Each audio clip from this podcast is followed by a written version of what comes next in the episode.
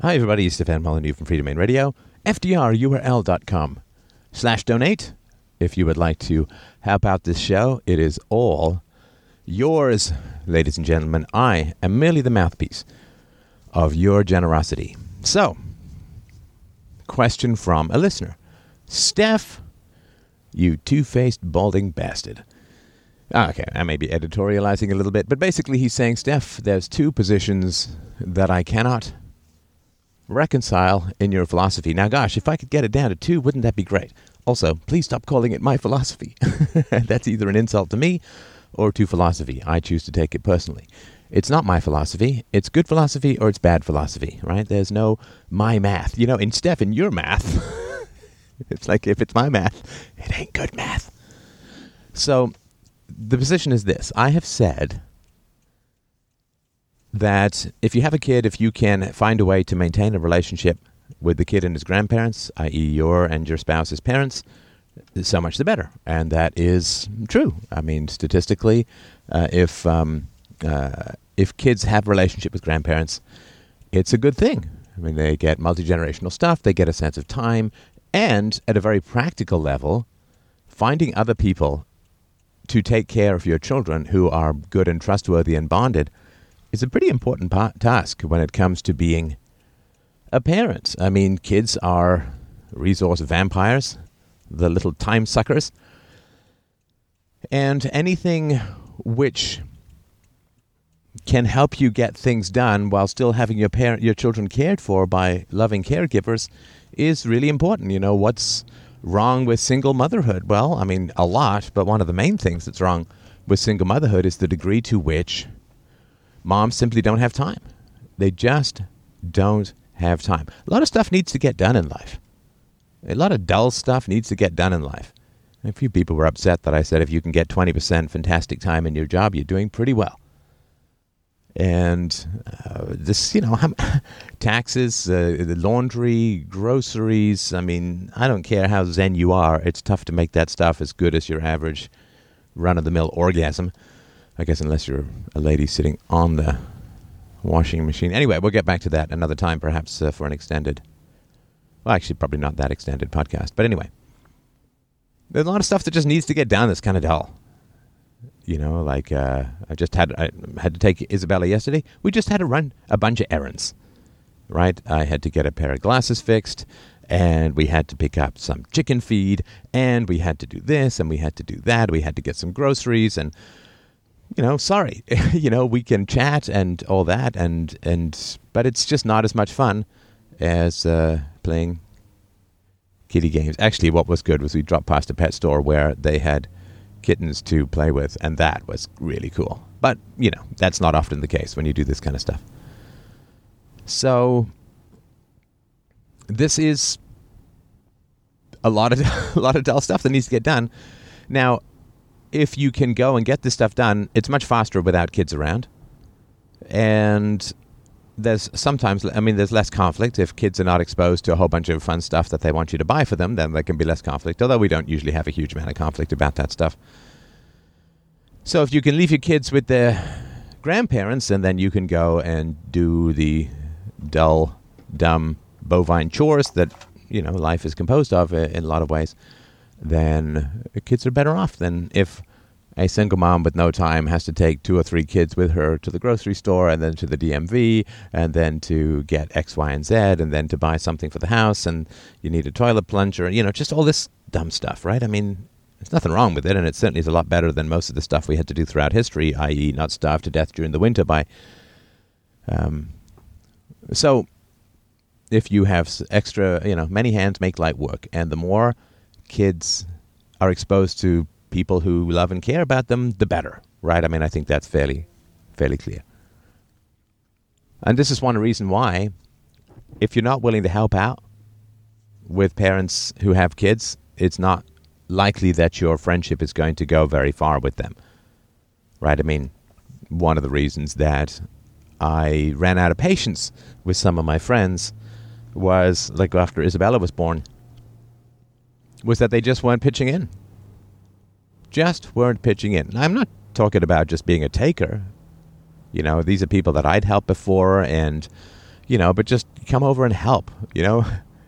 Don't come over, uh, you know, say hi to my kid and then expect us to have the same relationship that we had before because there's a kid around or kids around and it's just not going to be the same. But, uh, you know, I had a friend. Uh, he actually had access to a car but didn't bother to get his license. And so we'd have to go and pick him up from the the subway to come and visit, uh, or we'd have to go out to his place, which was like an hour and a quarter away, with a kid in the car, a baby in the car. I mean, this just really wasn't working. You know, it's like go get your damn license so that we don't have to drive for two and a half hours or three hours to come and visit you. You know, just stuff like that. You know, like just do something to help out.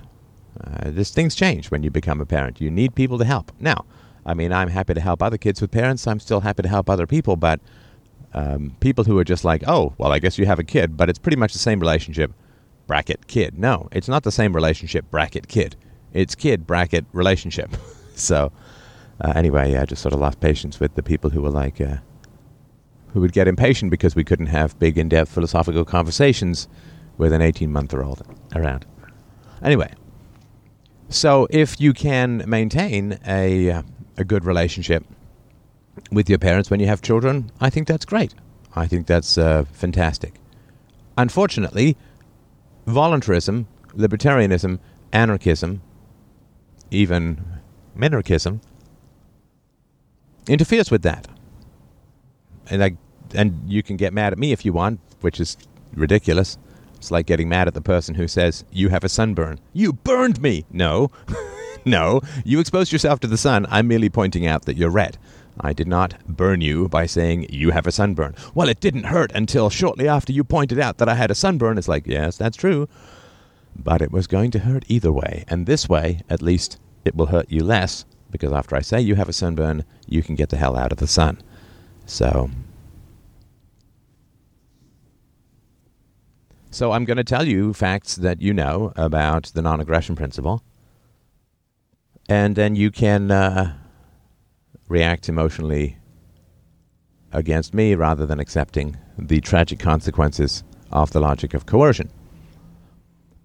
So let's just say that your parents approve of the welfare state. They, they believe the welfare state is, is good and necessary and it uh, helps people out of poverty and and uh, makes sure that children get enough food to eat and all that other kind of stuff, right? Uh, so fairly typical. I mean, 98% of the population or 97% of the population probably have some positive view of the welfare state, and by that I include Social Security, uh, old age pensions, and stuff like that.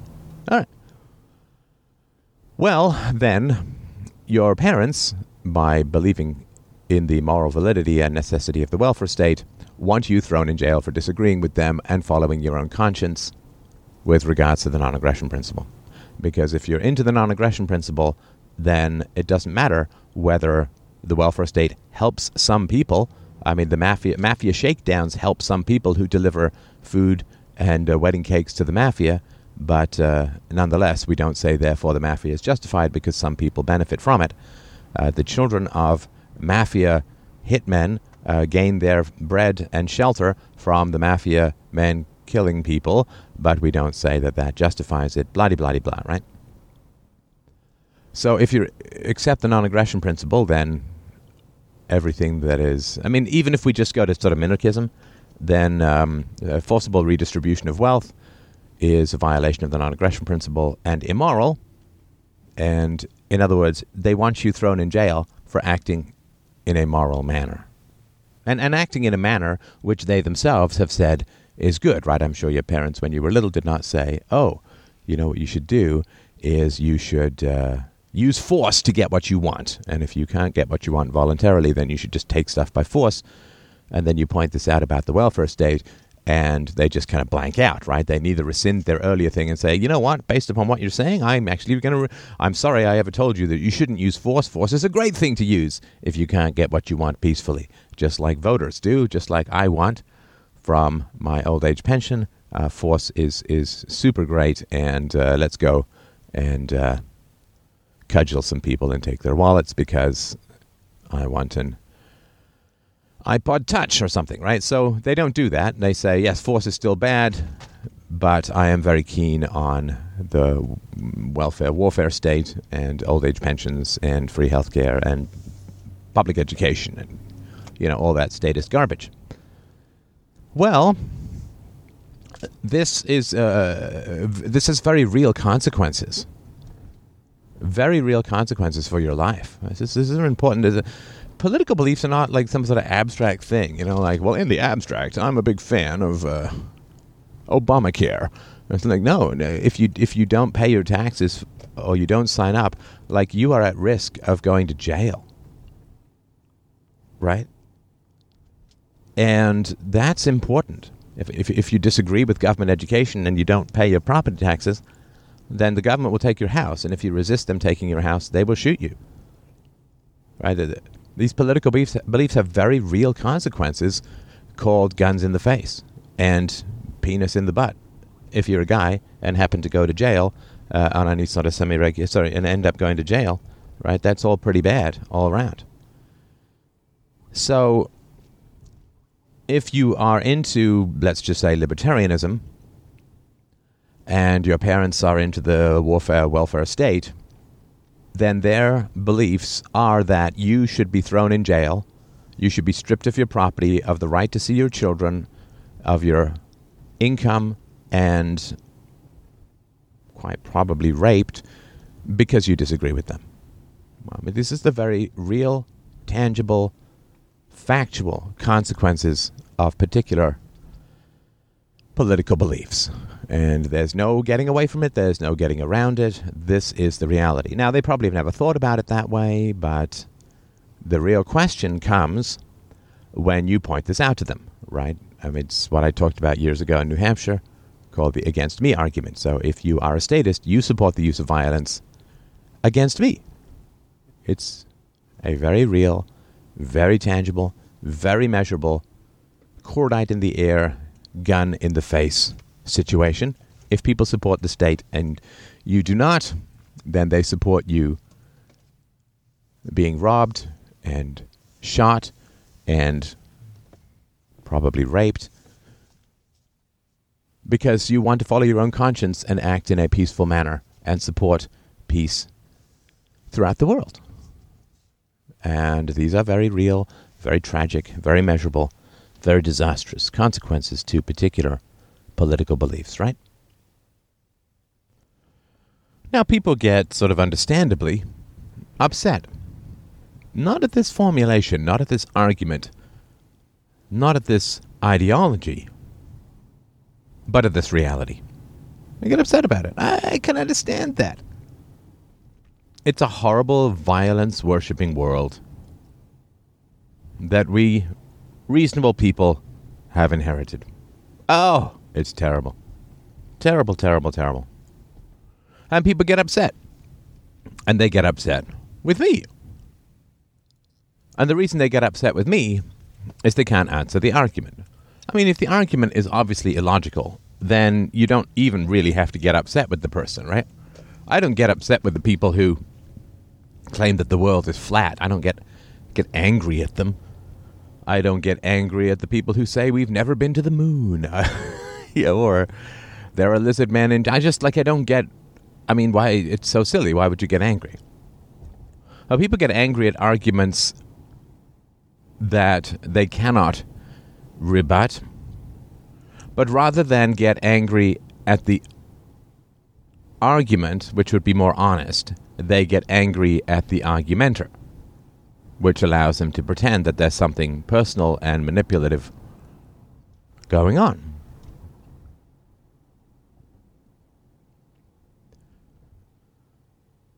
Now, if you accept this basic reality that people who want state, quote, solutions to complex social problems want you thrown in jail for being peaceful, well, then you are on your way to understanding the real challenge of virtue in the world.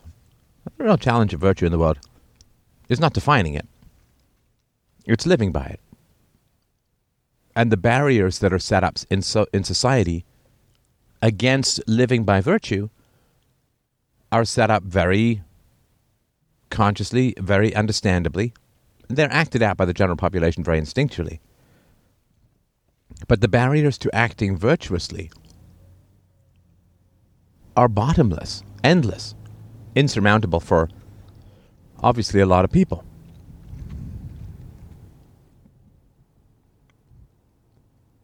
And the barriers are that what are quaintly called relationships are more important than virtue.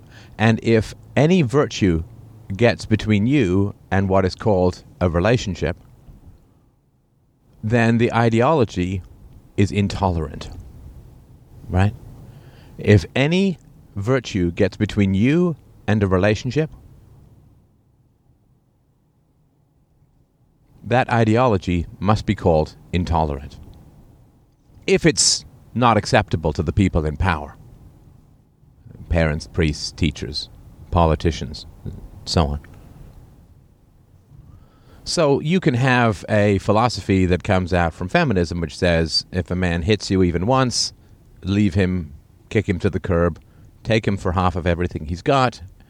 And that is not called an intolerant ideology because the man who hits a woman is clearly himself being intolerant.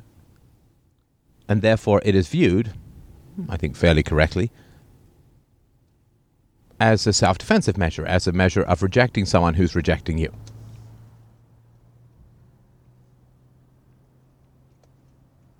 If you have a friend who is a racist, then it is generally considered a reasonable step to separate from the unrepentant racist friend, particularly if you are a member of the minority that that person is racist towards, or married to a member of the minority that the person, or the majority that the person is racist towards. If you are a Jew, then hanging with an anti Semite is not considered to be good, or it's considered to be bad. Now, these separations, these social punishments, these ostracisms, these removals from toxicity are considered uh, good and, and fine and virtuous. And your parents say, you know, don't hang with a bad crowd, right? Don't hang with a crowd that's going to encourage you to do bad things. You know, hang with the nice people, not with the bad. There's a bad influence, the Eddie Haskells of the encroaching universe.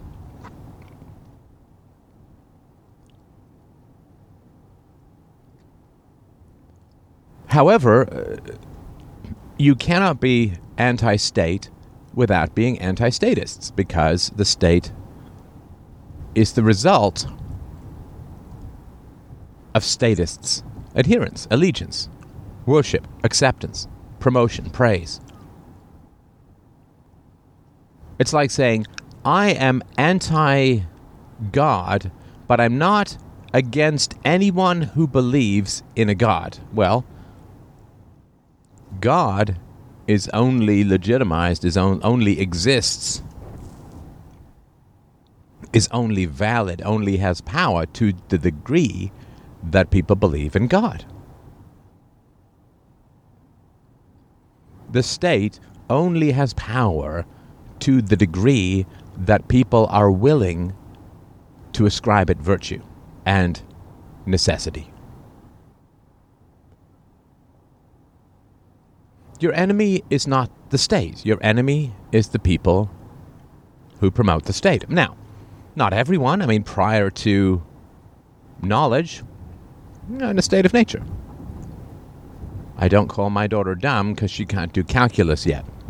Just doesn't know it yet. So, prior to knowledge, people are not morally responsible for worshipping the violence of the state, for justifying the violence of the state. And it's not responsible. Once they know, ah, well then, you are responsible. This is a very kind formulation, right?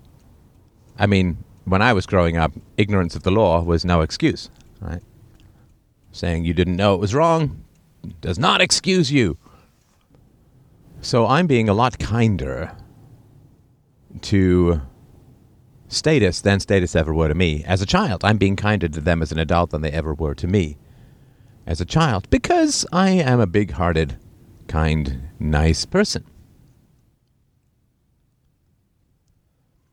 So, the coercive nature of the state, the worship and respect for and honoring of the violence of the state, is why there's a state.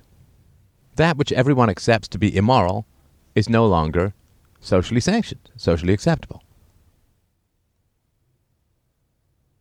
There are things which are not illegal, which are socially acceptable, such as racism.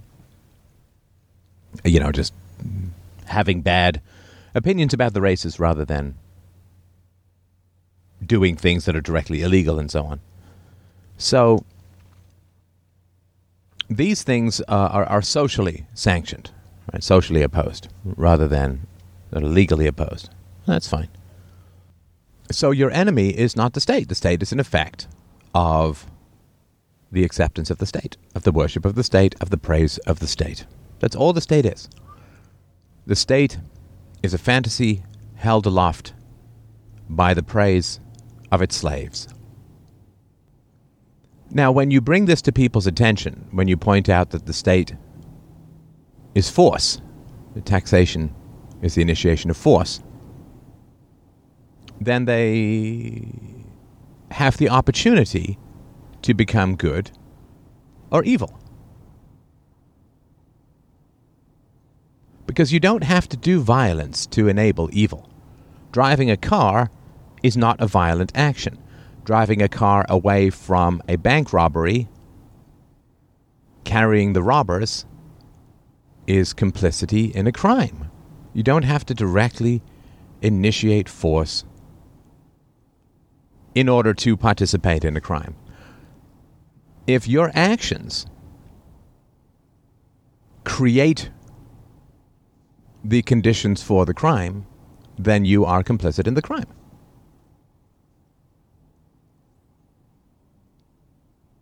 You can shoot a man and have someone else charged with their murder, with his murder.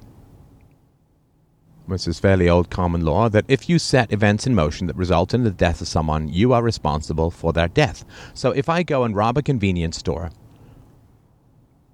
and the clerk tries to shoot me in self defense, misses me, and shoots a customer, I am charged with the murder of the customer, even though I may not even be carrying a gun. Because the customer only died as a direct result of me coming in to rob the store. And this is how a just legal system works. If you set events in motion that result in violence, then you are complicit in a crime. And if the violence of the state is only set in motion, sustained and maintained by the praise of its subjects, then if you praise the state, if you oppose those who have moral issues with the state, then you are complicit in the crimes of the state. If you praise the drug war, then you are complicit in the kidnapping and imprisonment of unjustly incarcerated people. You are complicit. You have blood on your hands. If you praise the welfare state, then you are complicit in the theft from the young. You are complicit in the social decay of the family. You are complicit in the inflation that steals from the poor. If you serve sandwiches to the guy lying in wait for his victim, you are complicit in his crime. If through your actions a crime cannot, sorry, if through your actions a crime is capable of being committed, and if those actions, if your actions were not there, the crime could not be committed, you are the enabler of that crime.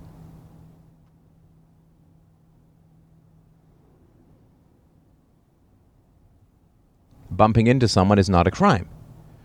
But if you bump into someone so that someone else, your accomplice, can pick his or her pocket, then you are an accomplice in a crime.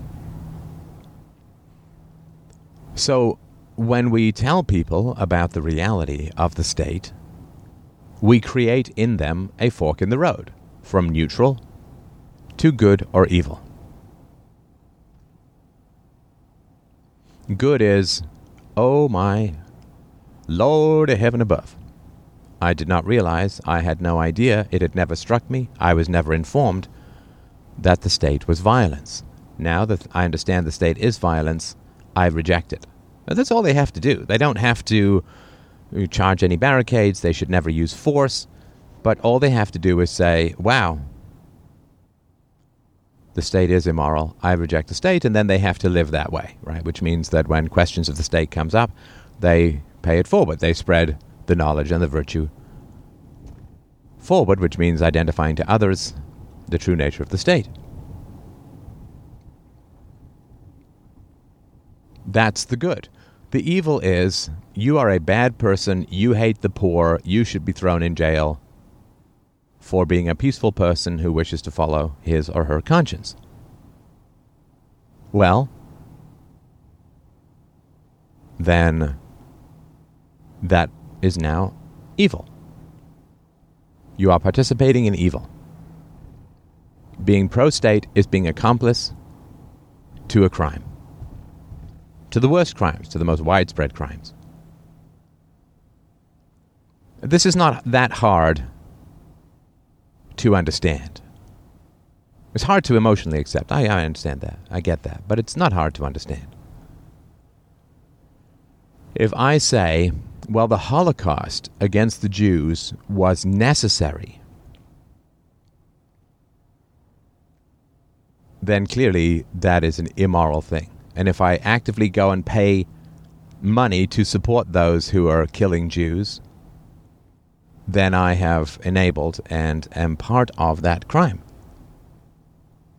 If I say more blacks should be lynched, you know, we should string more blacks up, and then I buy the rope that the lynchers need, and I drive them to go and find the blacks, and then I drive them to the tree. Well, I'm just buying stuff and driving around, but clearly we understand that if the crime could not have happened without my participation, I am an accomplice to the crime. I am the enabler of the crime. If I lend my knife to a man who says he's going to stab his wife, well, guess what?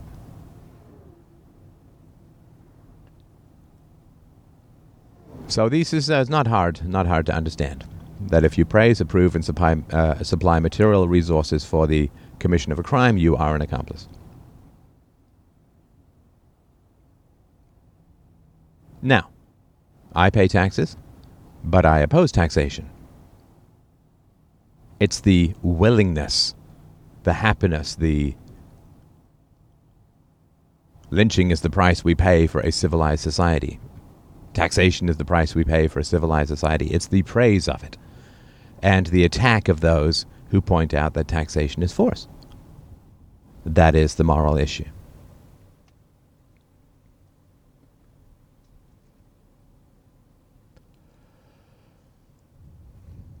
So you don't have to do any of this. I've been very clear about this for years. You don't have to do any of this. The only requirement that philosophy really has is honesty. Just be honest. Say, my parents are statists. I don't like the state. I think I would like to think about opposing the state at some point in the future, maybe. But I'm not going to have that conversation with my parents or my brother or my sister or my friends. That's perfectly fine to me. You, you absolutely do not have to have that conversation pointing out that taxation is force, that the state is violence. But you just have to be honest with yourself about it. That's all right? Honesty is the first virtue, and in many ways is the only virtue. Right? So then you can say, you know, accurately so, that your ethics, your libertarianism, whatever you want to call it, it's sort of in the nature of uh, a, an amoral hobby, right? It's just in the nature of an amoral hobby. That's all. You don't actually oppose the state. You are interested in ideas about opposing the state, but you don't want to actually oppose the state, right? So you're interested in studying racism, you just don't want to be an anti racist, right? You are a, poser, you are a pretender. You are as the Texans say, all hat and no cattle. You're all talk, but no actual action. You say that you have identified evils. You say that you understand how those evils should be opposed, but you don't want to take the personal risk of trying to oppose them. I get that. You're a historian of the resistance. You're not actually in the resistance. You're an anthropologist of anti statism you're not actually an anti statist. And then you have to be honest about that. You have to be honest about that. And when people say, Are you a libertarian? you say, Well, theoretically, I'm, I'm in theory a libertarian, but I don't want to take any of the actions. Those must be really terrifying actions that you would have to take. Do you have to, like, jump off cliffs? Do you have to cut off your arm? No. No, I have to have conversations with people about virtue. Right? That's what uh, I guess you would have to say is your barrier to action. Your barrier to action is I don't want to have conversations with people about virtue and have those conversations have any consequences right? So I'm very much against racism, but I don't want to take those actions that would end racism. What would those actions be? I have to talk to people about the evils of racism. Okay, so then you don't really care that much about racism, right? if the barrier is a conversation, with consequences, then you're just not, you know. Philosophy says, oh, I guess you're just not that into me, right? And that's fine. Not everyone has to do that. Not everyone has to. I mean, you probably have heroes, right? You probably have the founding fathers or Martin Luther King or Gandhi and so on. You probably have heroes who pretty much went to the wall for their belief systems. And you are probably living in a society that has some elements of virtue only because people were willing to go to the wall for their belief systems. And this doesn't mean any kind of revolutionary wall, it just means having integrity to your values in your life. And so the honesty is simply saying, I like to study libertarianism. I like it. It's interesting. But I have absolutely no intention of living it, of having it inform my values, my conversations, or my choices whatsoever. I am very much against racism, or at least I like to talk about being against racism, or I like the idea of being against racism, but I don't want my anti racism to interfere with my friendships with KKK members. I'm very much interested in the idea of anti Semitism, but the last thing that I would ever want is for anti Semitism to interfere with my Nazi friendships. And again, I, am not trying to say this facetiously. That's perfectly fine. Just be honest about that with yourself and with others. Philosophy is something I'm kind of interested in in the abstract, and particularly moral philosophy, but I have absolutely no intention of living by the values that I'm studying. See, that's that's good, right? Because if I am against racism and I have lots of friends who are KKK members, and of course, in this analogy, I'm also black. because statists target you and KKK targets blacks. But if I say, well, I'm virulently anti racist, and then I hang out with lots of Klan members and go to Klan rallies and Klan cookouts and Klan barbecues, and I whatever, right? I talk to them about anti racism, but when they tell me I'm an idiot, I'm like, okay, fine, well, I'll just have another burger, right? Well, then I'm just, it's confusing to people, right? Because then they think, okay, well, wait a minute. So you are anti racist, but you go to Klan barbecues, Klan cookouts, and your friends are Klan members. So what the hell does it mean to be anti racist? Well, it means posing and being interested in and reading about, but not actually connecting ideas to actions. And what you do when you do that is you discredit anti racism. Because there are some people who say, hey, you know what, my Klan friends, what you're doing is immoral. It's violence, it's in violation of the non aggression principle, and you shouldn't participate in it because people are getting killed. Well,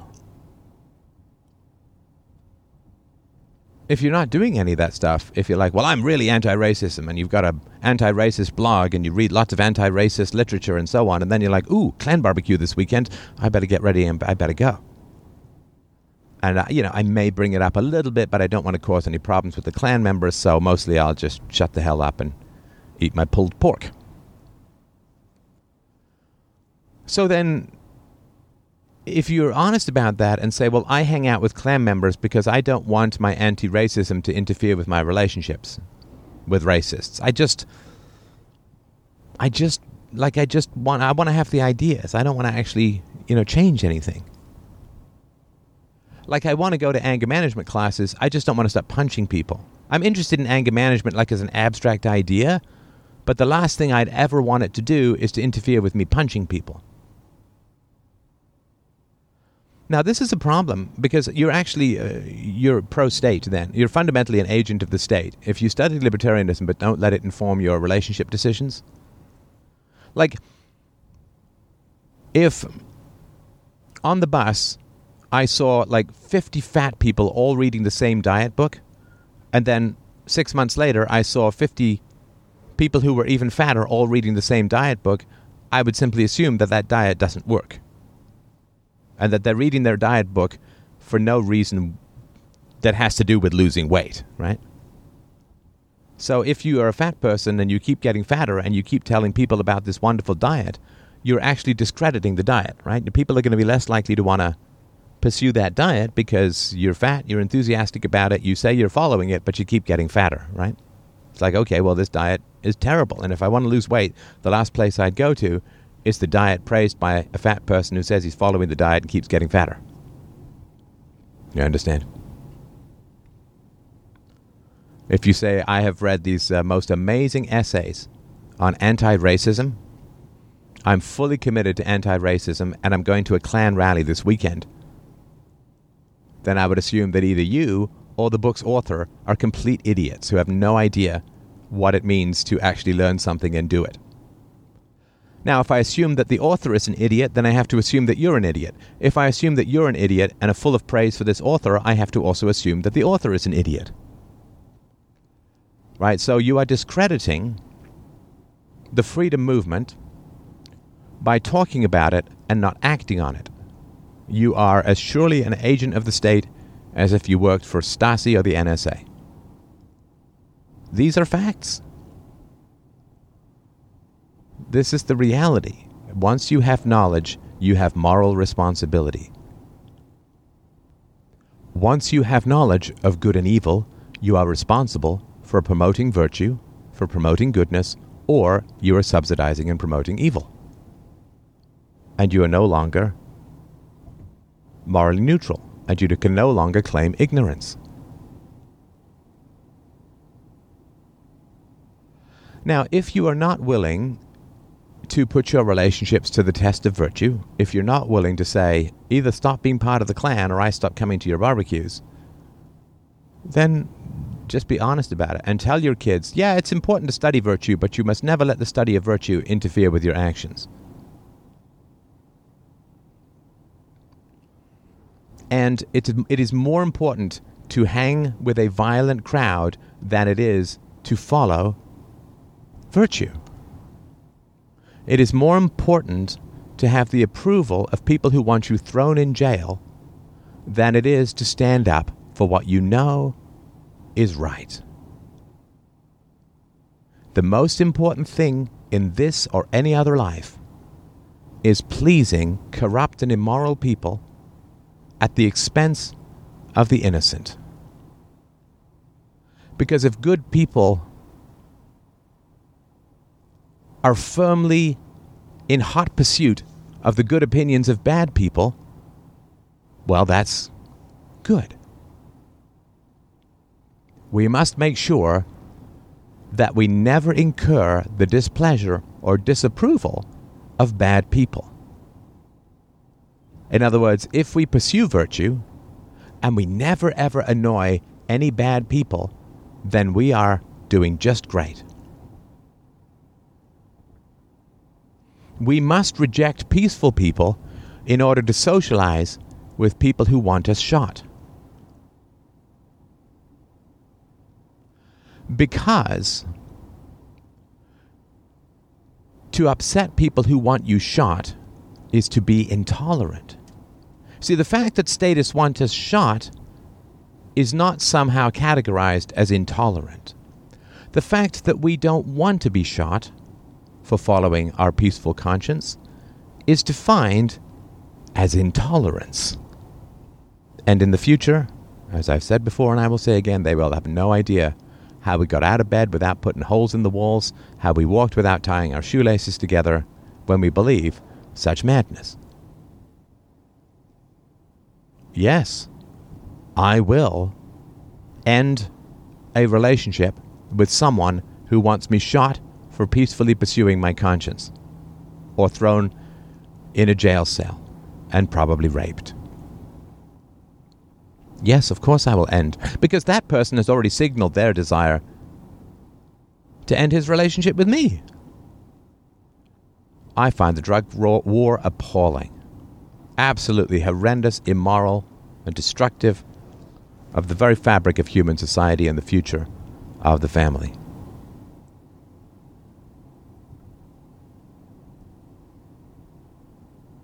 Now, if someone wants me thrown in jail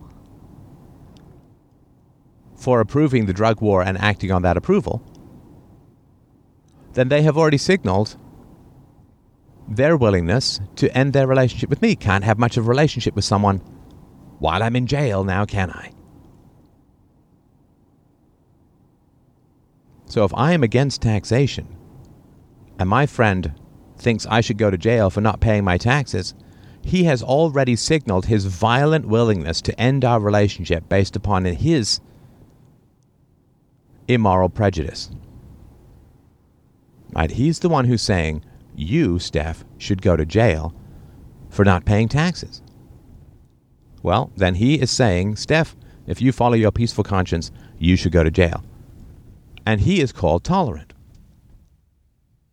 Now, if I say I can't be friends with someone who wants me thrown in jail for peacefully following my conscience, somehow I become the intolerant one. Now, I'm not saying he should go and be thrown in jail. What I'm saying is he can go anywhere in the world except my house. Now, if he wants me thrown in jail, I'm only allowed to go in one place, which is a tiny cell with a probably violent cellmate. That's the only place I'm supposed to go and have to go and must stay if I disagree with him. Now, he's welcome to disagree with me, and he can go anywhere in the world and do anything he wants except come to my house and break bread with me. Who is the intolerant one in this situation? The man who wants you thrown in a cage, or the man who says, you know, this relationship is not for me because you want me thrown in a cage? In this instance,